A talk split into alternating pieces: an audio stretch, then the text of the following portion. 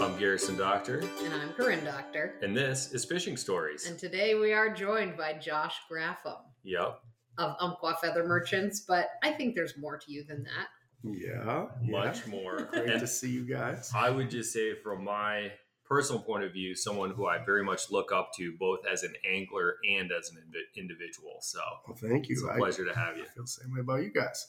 Well, it's fun to have you in person. As I mentioned, second time only mm-hmm. that we're in person, mm-hmm. um, which was the dream when we first started this podcast, but nothing can happen in person when you start something in May of twenty twenty. Yeah, international guests in a pandemic sort of threw a wrench on the old in-person plans for a minute there. I bet. That's I bet right. It did. So for people who don't know mm-hmm. who you are, this is not a biographical podcast yeah. by any means, but just tell us a little bit about who you are and yeah. your fishing in particular. I grew up in New England, um, and I ski raced in New England, and then uh, then moved out west to, to mostly ski, but also to fish. And um, long, long story short, I spent a bunch of time in Wyoming, a little bit of Montana, then found myself down here in Colorado working at Uncle Feather Mergers, which for people that don't know is right down the road from Rep Your Water. Yeah, we're neighbors. Uh-huh. Yeah, like literally within a few miles of Pretty each close, other. Yep. Yeah, so much easier to do in person, right? Yeah. And um, yeah, I've, uh, I, you know, obviously serious fly fishing background. I did a lot of, for people that don't know, uh, a bunch of competitive fly fishing. Um, at a Team U S A level and a world level. And then uh, these days, uh, kind of retired from that, but do plenty of other fishing around. But I don't think you re- retired your competitive spirit. No, no. It's just gone into other things, like permit fishing and yeah. other personal pursuits. But yeah, that, I don't think that goes away. No, most. One of the most competitive people I know. I hope I don't come across that way, but no. to some I might. You're good well, she's also yeah. married to one, so yeah. she knows exactly yeah, yeah. this. But I think you hide it better. Yeah. Oh, I don't know. At least to that. me, you do. Yeah. Yeah. Yeah. I mean, put a ping pong table in mm-hmm. front of either of you. And- yeah, we can play anytime. Yeah, yeah that'll change. The, the competitive will come out pretty quick. Absolutely. Yeah. Oh my mm-hmm. gosh. So yeah, that's a little bit about me. We're gonna tell a little fishing story. I yeah, I mean so. that's why we're here, and you know, mm-hmm. Josh has been sort of teasing us with this story that he has queued up. So I think just let it rip. And yeah, let's, let's hear it. Yeah, I've definitely got a fishing story. I've got a fishing slash life lesson story. Okay. That um, when you guys asked me about this, it was like, I have something interesting, you know, that happened to me that I thought you guys might want to hear about. Yeah, the, the the basics of it are, this was about ten years ago or so.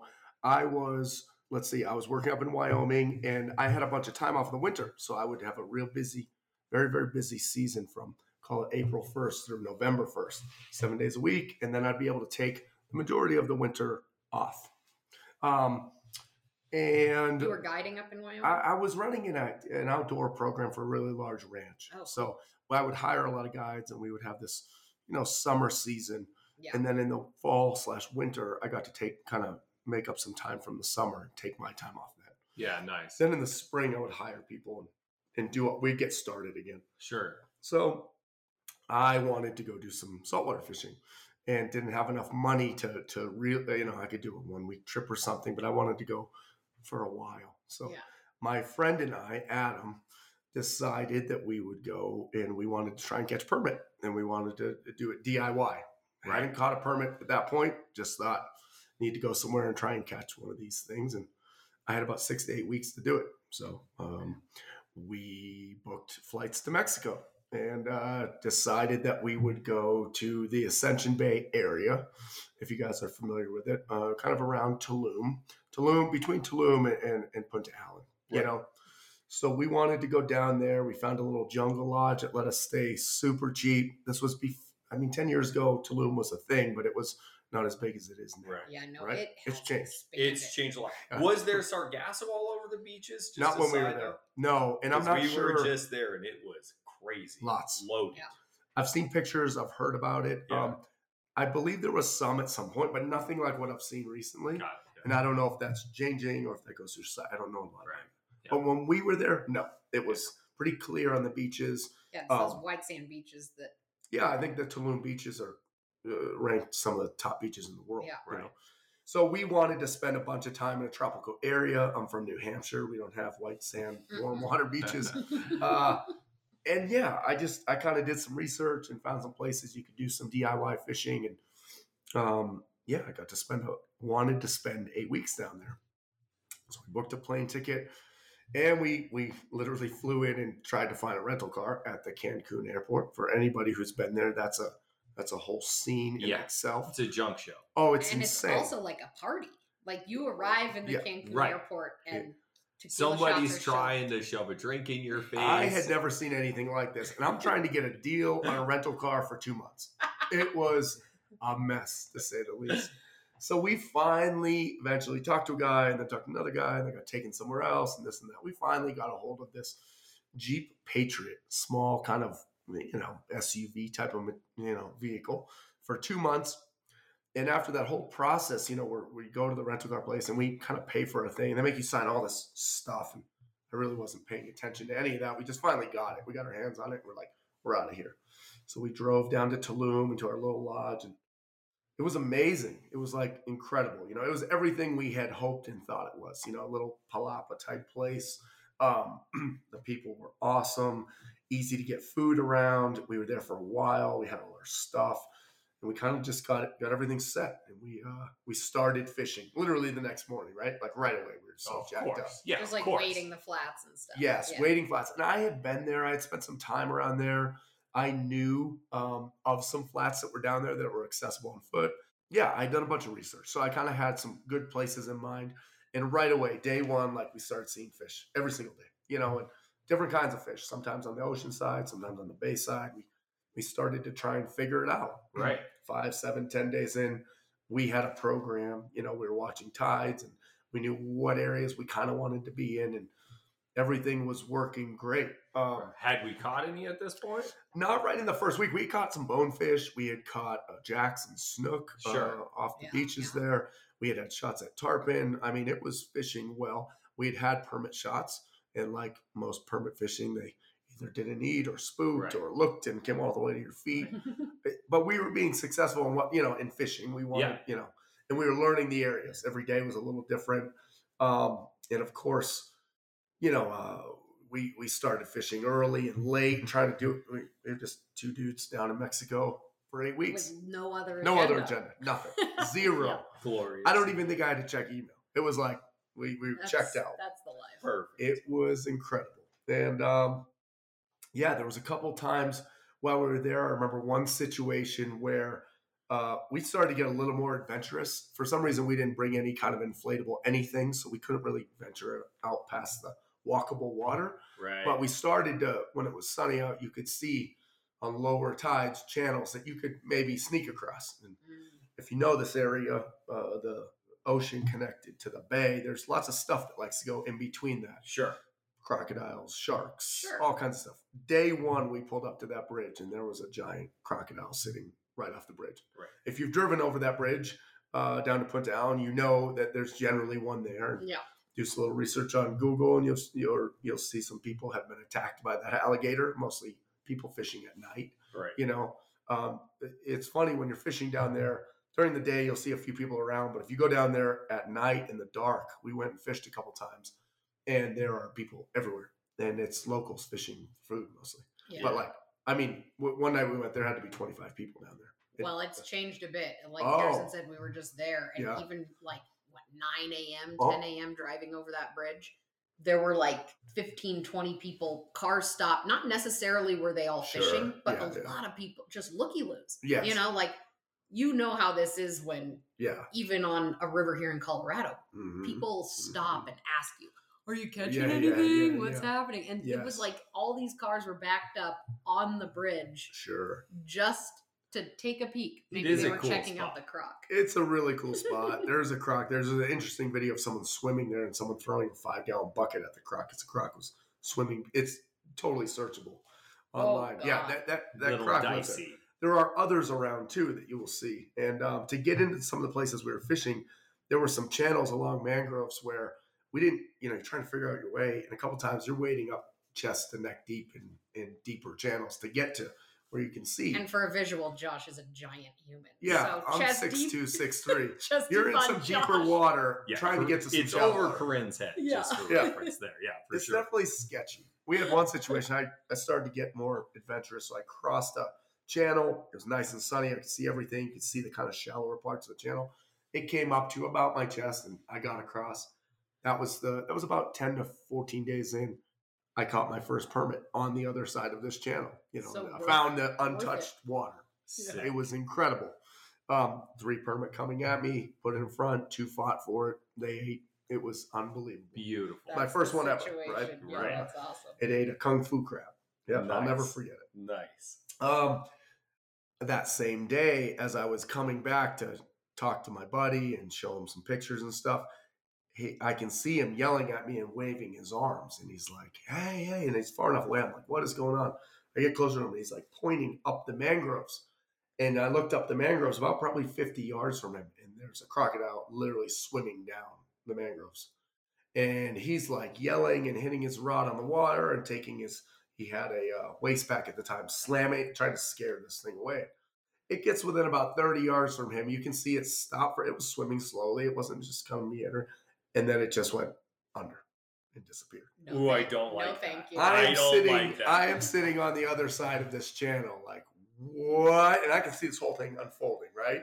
He's backed up, so he's crawling up into the mangroves. Like, like I don't know where this thing is. We probably both sat there for what felt like three hours. It was probably thirty minutes, but like, oh my God, what do we do now? And of course, as this is happening, there's clouds rolling in. It's getting darker. The tides had changed. It's a little higher water now. I have no idea where I can cross back, but I've got about a thirty-yard stretch of channel to get across, far enough where it wasn't like three steps and then you hop right up on the knee-deep yeah. water. It was deep. Previous to that, we had seen a couple sharks go through there, so you're fishing on the flat and you turn around, there's a dark shape moving right through these channels. It, it probably, in hindsight, was not the smartest thing for me to be doing, no, crossing. And yeah. Everybody's young and dumb. I was, yeah, maybe a little more dumb, you know, at the time, but excited. It was the longest, you know, thirty yards of. I went as fast as I could, but I had to cross back, and I finally hopped, skipped, and got back, and was freaking out. And we left that day, but where the story really gets interesting is um, we were fishing for a while, and weather started to change. You know, I was down there for almost eight weeks. So I think right. it was like week four or five, we got like, you could see a big storm kind of coming on the weather report and stuff. And it, it was going to rain for like the next week. Right. So it did. And after the first day of it downpouring for a while, we decided we wanted to go see another part of Mexico. So we would, we ran up to Cancun. Neither of us spent any time in really Cancun. Looked around, did a little tarpon fishing up above Cancun. The, the weather was mostly down south. So it was awesome. We had a few cool days up, you know, messing around being a tourist. Really. Yeah, like that Holbox area has yeah. a lot of great tarpon fishing. It's great tarpon yeah. fishing. Yeah. We just wanted to see another area, so we went and screwed around up there while the weather was there. So we were gone for probably five or six days. And we came back, and we were like all excited to go. The weather had kind of turned again, and it got sunny, and we were like, oh, this is going to be great. So we head down our road at like six a.m. You know, we getting there nice and early, and um, we get about halfway to the bridge. And there's a lot of water. Like, it had rained for real. And what I didn't really know is that they don't have river systems down there. They have, if you're familiar with it, they have tons of cenotes and springs, and they have right. groundwater that comes up. So all this water that rains in the jungle ends up in the ground, but that raises groundwater tables, right. which are very close to the surface. So we're driving through some like big puddles, really big puddles. And again, being young and dumb, a little aggressive, was like, ah, it's no big deal. And thinking maybe I have a real Jeep, which I don't. I have like a small S U V type of thing. And we get into one puddle, and it goes around a corner, and it was all fine for a while, maybe twenty, thirty yards. But it turned the corner, and you still could see water. In the heat of the moment, I decided to keep driving. And I got around the corner. I was probably thirty, forty, fifty yards into this puddle, which turned out to be more like a pond. And um, I got deep, and it started coming in the baseboards of the car, S U V, whatever the hell we had. Very small S U V. Yeah. Yeah. I didn't know what a Jeep Patriot at the time was, right. but it was not the right. car that I needed. Not a Rubicon with a lift on it. Was not this. No. no. So we get going, and we're in there, and all of us kind of stop, and the water kind of splashes forward and splashes back, and then the car dies. And I'm like, uh-oh. Like, this is a problem. So we kind of get out, we open the door, and water's starting to come in on the baseboards now. Like, it wasn't flooding in like like sunken vehicle, but it. Right. I mean, I have waters up to my ankle. You know, right. yeah. We're in a rental Jeep in Mexico. Also, if you know this area, we're in a biosphere.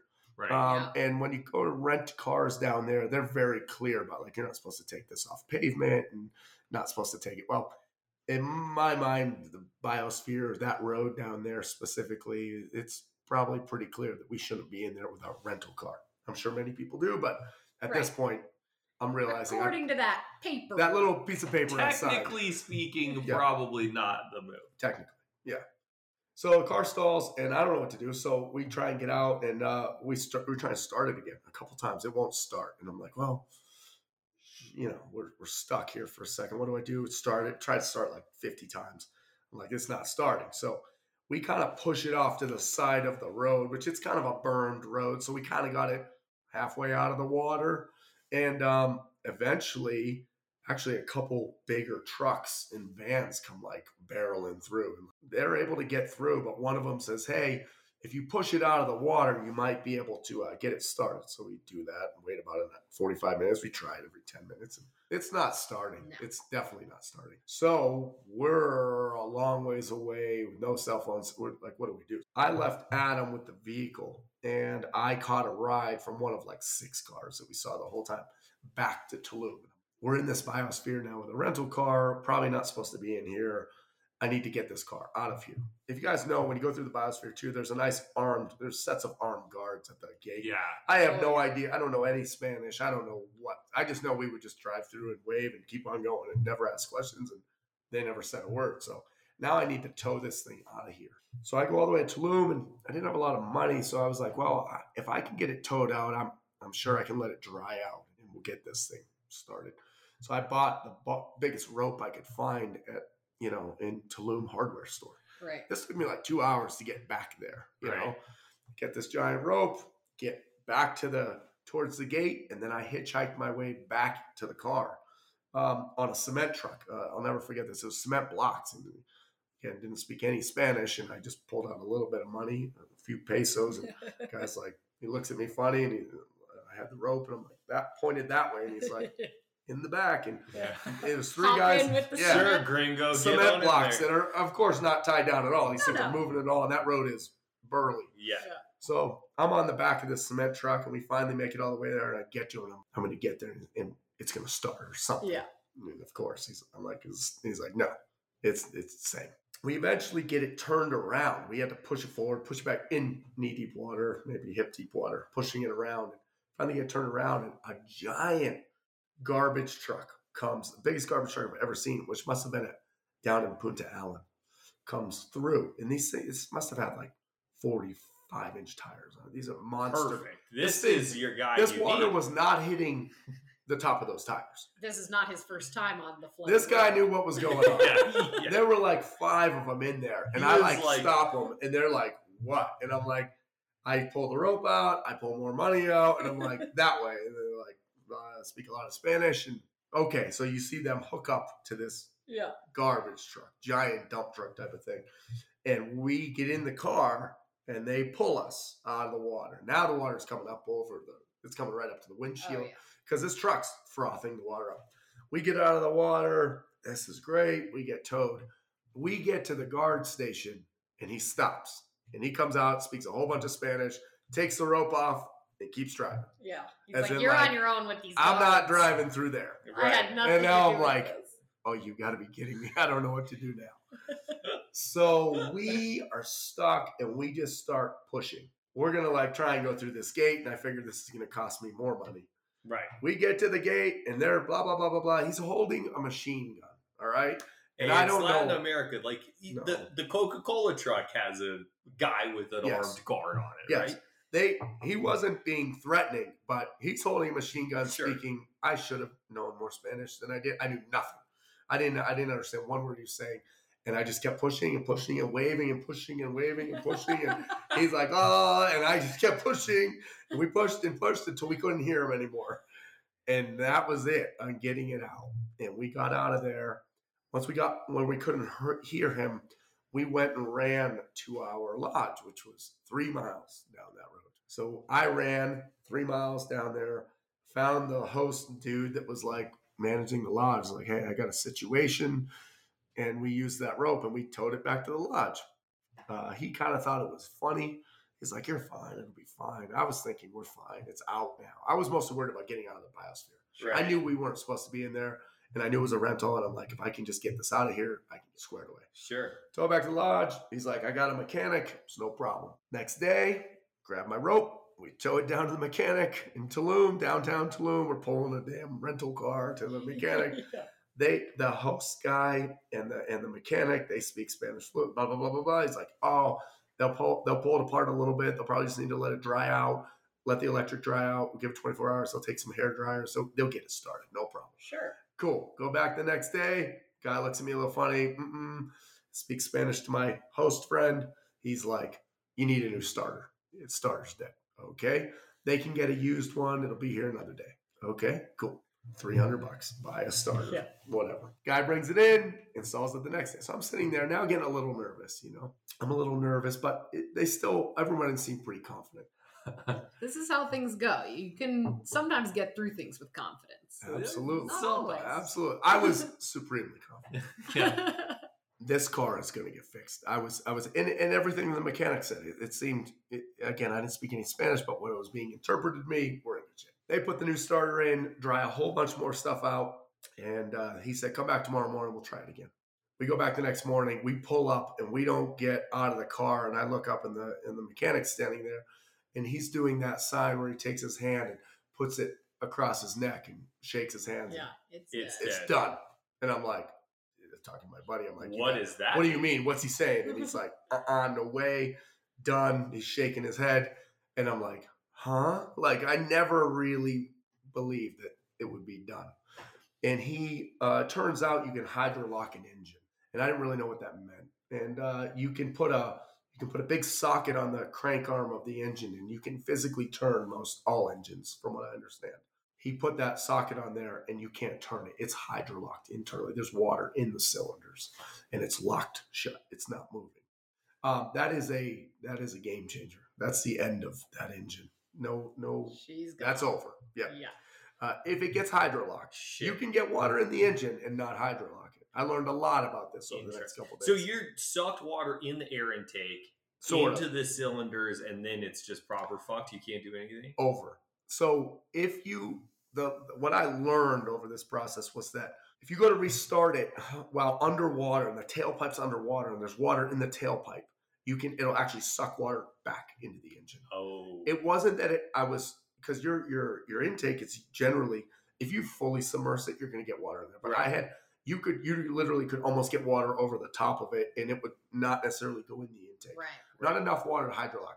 But if you do it the other way from the tailpipe in. So the lesson I learned later was that if that ever happens and you were able to push it out of the water and let it drain out the tailpipe, even if it won't start, it won't necessarily hydrolock the engine. Sometimes it'll, it'll restart. I didn't know that. Well, so when you tried to start it when yeah. it was sitting physically in the water. That's when I hydrolocked That's it. That's what did it. That was Shit. over. That was the end of that it. Was and it. I had no idea. Right. Right? I just assumed it's wet, electric. It's not going to start. Yeah. So I'm sitting there looking at this guy, looking at my buddy. My buddy, for the very first time, is like, oh, shit. You know, this is, um, I, no word of any of this was ever possible in right. our world. It was just a new starter, some electrical. Right. Boom, boom, boom. Now I'm in Mexico with a dead rental car um, that I have been dragging around for four days. Fishing Stories is brought to you by Rep Your Water Apparel.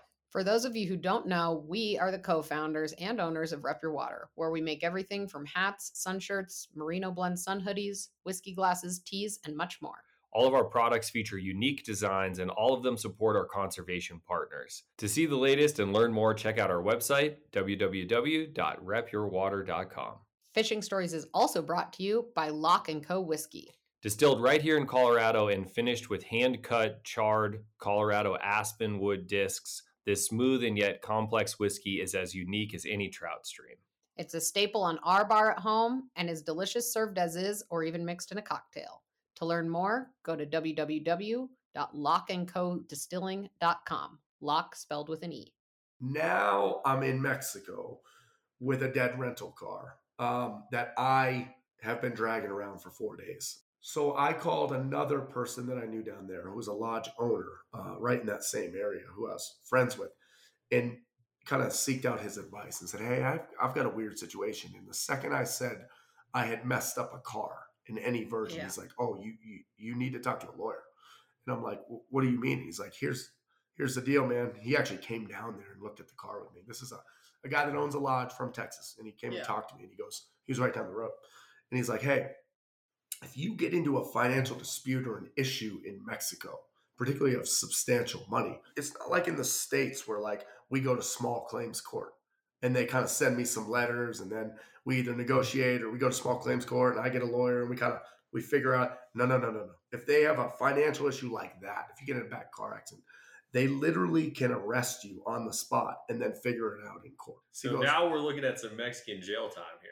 Yes. Not good. And he was dead serious. Not and I'm good. Like, I had no concept of any of this. So he's like, we're going to call my lawyer and you need to tell him everything. And I'm like, okay. We get in his car and we call his lawyer in Cancun. I can't remember the guy's name. And he's like, ah, oh, la, la, la, hey, how you doing? Greg, hey, I've got a friend here who needs your advice. Um, and will you listen to what's going on and, and either give him some advice or I'll bring him up to see you. So I tell him every bit of it. And after hearing me about two thirds way through, he kind of stopped me and he goes, here, here's the deal, man. Like you're, uh, this isn't, this isn't good. And he goes, you're, you're, you're in a fair bit of trouble. And I'm like, okay. And he's like, um, if you were to show up with that, with, you know, trying to return your rental car or somehow let them know what happened, they, they will call the cops. You will get arrested right away. And um, whether I don't, he was like, I don't care what kind of insurance you have or whatever. This is not the United States. Right.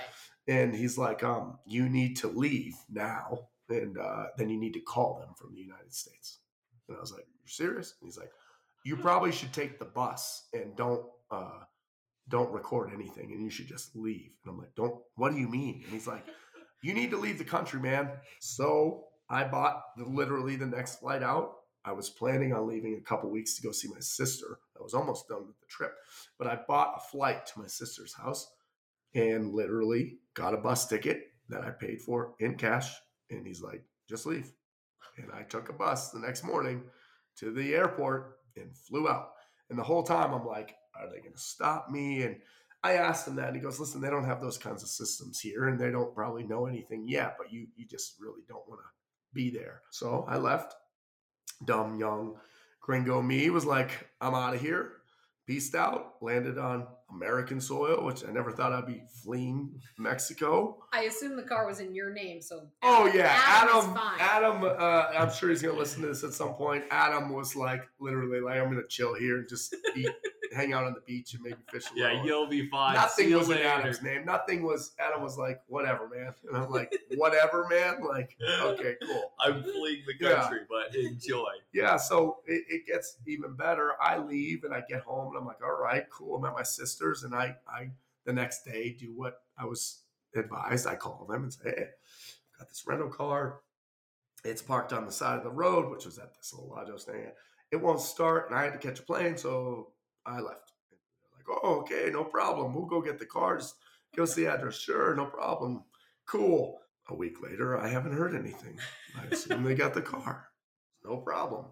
Another piece of this I didn't tell you is I, I, you know, I was younger. I didn't have a ton of credit. I had a credit card with a twenty-five hundred dollars limit. So I'm like, what's the very worst that could happen? I can charge twenty-five hundred dollars. Like, that would have been rough. I was like, that that would be a lot of money. Four or five weeks later, I've almost forgotten about this. This is like, ah, they they, they figured it out. You know, got the car. Check my whatever. Credit card once in a while, but I'm like, it's fine. I go and check my credit card. And uh, all of a sudden on my credit card, there's a eight thousand five hundred dollars charge. Oh, dear. I'm like, what is this? And why is that ten thousand? How do I, I have a twenty-five hundred dollars limit. This can't be, something's messed up.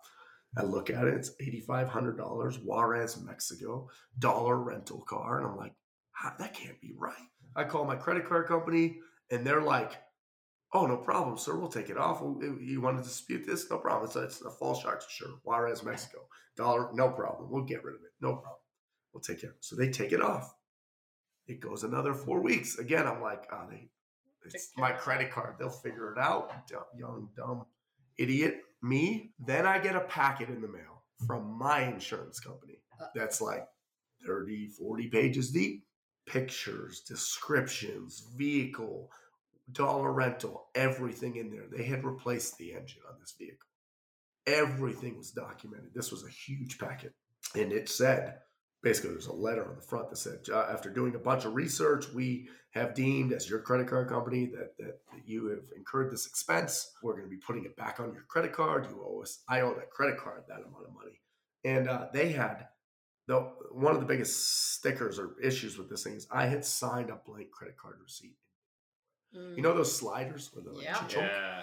They hand you twenty pages of forms. You sign this, this, this, this, this, this. One of them was one of those where they take my credit card.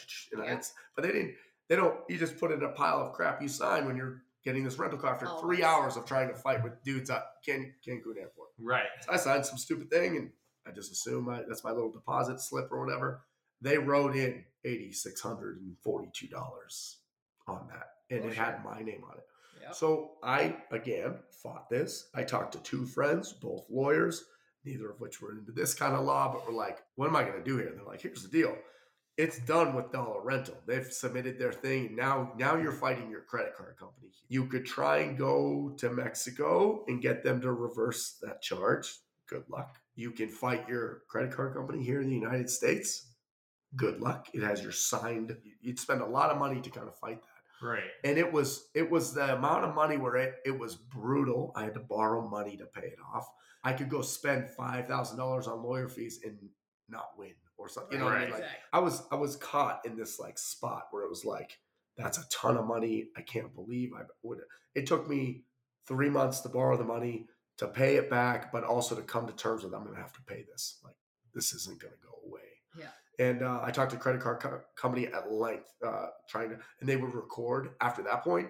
I no longer got the nice customer service lady. Yes, we'll take it off your card.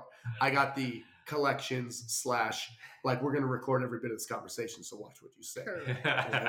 It was real serious. I talked to them and I'm like, don't I have insurance? I had a traveler's card or some crap, some United, you know, and I didn't have the booklet. They're like, look in your book. And I'm like, I don't have the book. So they sent me one. It's forty-two little pages. It's those little tiny credit yeah. card books that nobody ever reads. Right. And in there, it does. I do have rental car insurance on it. I, I did. Yeah. And it, it covers all countries except three. Iraq, Iran, Mexico. Oh, three. In writing, Mexico. Oh, because shit. of fraud on rental cars. Yeah. Three countries, oh. all other countries covered under your credit card insurance. Brutal. They were like, you have no option here. I I went every I talked to so many people to try, how do I get out of this? How do I? And at the end of the day, I made a really big mistake, you know, and I I was I struggled with it for a while because I, I screwed up and it cost me. You you do all the math. Like, what could I spend this kind of money on? Like I oh, right. I mean, all of it. Like, and I, you know, went from being like this budget D I Y permit trip. We caught, I caught two, Adam caught one. Like, it was incredible. We had an amazing time to like, this is the most expensive trip of my life. Like, I exactly. can't believe I did this, you know, and guilt. And I didn't talk about it for like two years. I started a job at Umpqua without, and this had only happened like six months beforehand. And I didn't tell anybody for like a year. Yeah. I didn't tell a soul. I was so upset. Oh, at the end God. of the day, I didn't hurt anybody, or you know, I made a big and mistake. And you didn't go to jail. Which... That's what my father said. Yeah. Who actually yeah. lent me the money. Yeah. yeah. He said, you know, the, the other options could have been a lot, lot worse. Than exactly. Yeah. Spending that kind of money sucks, but at the end of the day, like.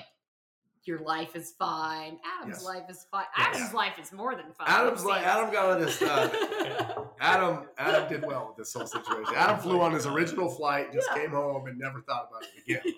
yeah. And uh, I learned some really good lessons. You need to be really careful when in other countries, particularly uh, that, that have different rights and freedoms or rules, yeah. laws.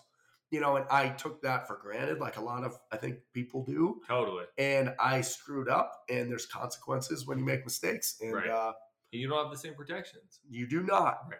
That's what, that was the biggest eye-opener. Right. Although fine print everywhere. Of course. Correct. Well, of course. I got one for you real quick that uh-huh. you'll appreciate. Uh-huh. So my dad and I traveled a ton when I was growing up, you know. Mm-hmm. Started when I was nine or ten years old, we would do at least one, if not a couple international trips. Mm-hmm. It was awesome. He was like, this is part of your education, right? And I really appreciate that. So one trip, I think I was like twelve, thirteen, yeah. we went to Costa Rica and we were just going to uh, rent a car yeah. and drive around for ten days, right? So kind of similar, like we rented a little, I think it was an Isuzu Troop, uh-huh. right? Little Very like popular, ten can yeah, S U V, yeah. right? Mm-hmm.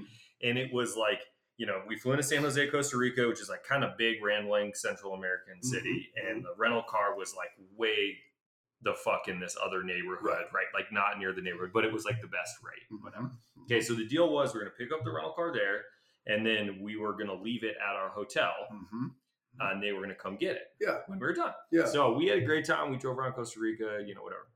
We go into San Jose, you know, the night before our flight, and we were staying at this funny hotel that was like one of these weird, like trying to be a resort uh-huh. and a casino, but it was in like a weird part of town, but whatever, it was like near the airport. Sure. Right. And my, like I was our Spanish speaker, you know, I'm like yeah. twelve, yeah, yeah. not good, not good. twelve. Right. So yeah. we like drove into San Jose. We're immediately lost. Like it took us like three hours to find, wow. you know, cause this is yeah. back in the day, right? No, there's no digital yeah. help yeah. here. Yeah. Right. Like I'm running into gas stations trying to speak really? Spanish to like figure out where to go, right? Yeah. So we finally make it to our help, hotel. We're like, thank God, right? And so then my dad calls the rental car, the rental car place, and is like, hey, the car's here, it's ready for you, you know, whatever. They're like, oh no, the deal is you bring it back to us. And my dad's like, no, the deal was you pick it up here. Yeah, yeah. And they're like, no, you bring it back to us. And he's like, fuck you very much. Yeah. Hangs up, cancels the credit card. Yeah. He's like, peace. Yeah, like I'm done with this. Yeah. Like enjoy. Yeah. Canceling that credit card. But this is back in the day when to exit Costa Rica, you have to pay uh, oh, a fee. A tax. It's like a, I forget what it calls. Like it's a an tourist. exit tax. Exit yeah. tax. Yeah. Yeah, yeah. And this is back in the day when you had to pay it in cash. Uh-huh. Right? You go to one window, you pay your little you pay exit in tax. Cash, and it has to yeah. be in ca- and it has to be in yeah. currency. Right? Yeah.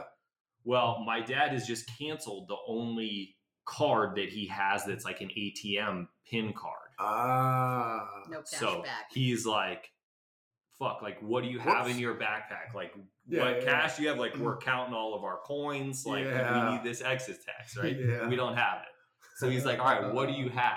We're selling some stuff. So he goes down to the casino and he's like, all right, I'm going to play a little blackjack no here. Way. You wait outside and just see what's going to see how this goes. No. And I way. distinctly remember just like sitting on this weird bench in this like lobby with these weird little planted palm trees. And uh, he uh, he got us our exit no. tax, and away we went. Wow! But that was that was a good one. Or you'd be staying in Costa Rica because those guys were like, "We're going to continue to charge every day that we don't get the car. We're charging you yeah, for the yeah. car." Did he ever have any repercussions on there? No, I'm sure they came. I think they just came and got sure. it. And wow. its engine was fully functioning. And its engine was fully functioning. Was. Oh my gosh! Well, we've all learned some life lessons today. Yeah, we really yeah. are. I'm glad you did not have to spend some time in a Mexican jail. Me too. Me too. I don't think that's the right place for me. I, I don't want to spend time in any jail, and definitely not in a foreign country. No, that's a memorable beginning to your permit catching journey as well. That that was the start of it. I actually I started just before that. I, I was at my uh, best friend's bachelor party in the same area. That's how uh, I learned about I this, and and I saw my permit for the first time. Well, mm. We go out one morning. He's like, I think I know where there's some flats. We went out and looked, and there's like three giant tails oh swinging around. Like, first morning, I was like beside myself. And uh, then, of course, the next winter, I'm like, I'm going to go there for six sure. to eight weeks. And uh, ever since, I've been pretty, you know, enamored by them. And they still let you in Mexico, huh? So the next time I went to Mexico was... Five years later, that's when I started to go to Belize because I'm like, new country. Sure. Uh, sure. And it was five years later, and it was um, it was four months into being married, and my wife and I went to Baja. And on the plane down there, I told her this story. Oh no! We were also renting a car, and I was like, "Listen, I had this weird I'm situation. Gonna need you to put it in your name." I totally said that to her. I said, "You're gonna." We're, so, and that, she said, "Are they gonna let you in?" And I'm like, "I think so." I had asked a bunch of people, and they're like, "Well, if you paid it, like you know," and I'm like, "You should be good." I should be good, but yeah. I did so much research on rental car companies. It turns out that like Dollar and Hertz and all that, those are just lease names. They yeah. have no affiliation like with the U S. Related, That's right. Yeah. Right. If you do some research when you go to other countries, it doesn't matter if it's Mexico or not, on you can find some really good TripAdvisor like advice on who to rent from and who's, sure. Because there's all kinds of weird. You can rent a car for a dollar a day, but there's all kinds of like scams and weird right. stuff with it. Before we wrap here, yeah, um, I mean, we'll give everybody a plug to buy flies, tippet, and gear from Umpqua Feather Mergers. Absolutely, right? Thank you. Yeah, yeah, yeah. No, you can, you can view all at your local fly shop. That's, That's right. right. We sell wholesale only. You can uh, view our everything on our website. But yeah, yeah, That's you right. can go to your local fly shop and, and support Umpqua products. Absolutely. For sure. Uh, yeah. Josh even has some signature patterns for Umpqua as well. I've so been you, fishing, Mister Doctor. Yeah, that's right. Uh-huh. I've been fishing his uh, Hustler Nymph recently, and it's mm-hmm. very good. Catches fish. He catches fish. Well, yeah. Thanks for taking the time out. It's always a pleasure. It was great and, seeing um, you guys. Good to know that you made it out on the other Be side. Be careful in Mexico. That's it. Keep your wits about you. And one day we'll catch a permit. Uh-huh. yes. Yes. One day. Thank um, you guys. Thanks. Thanks.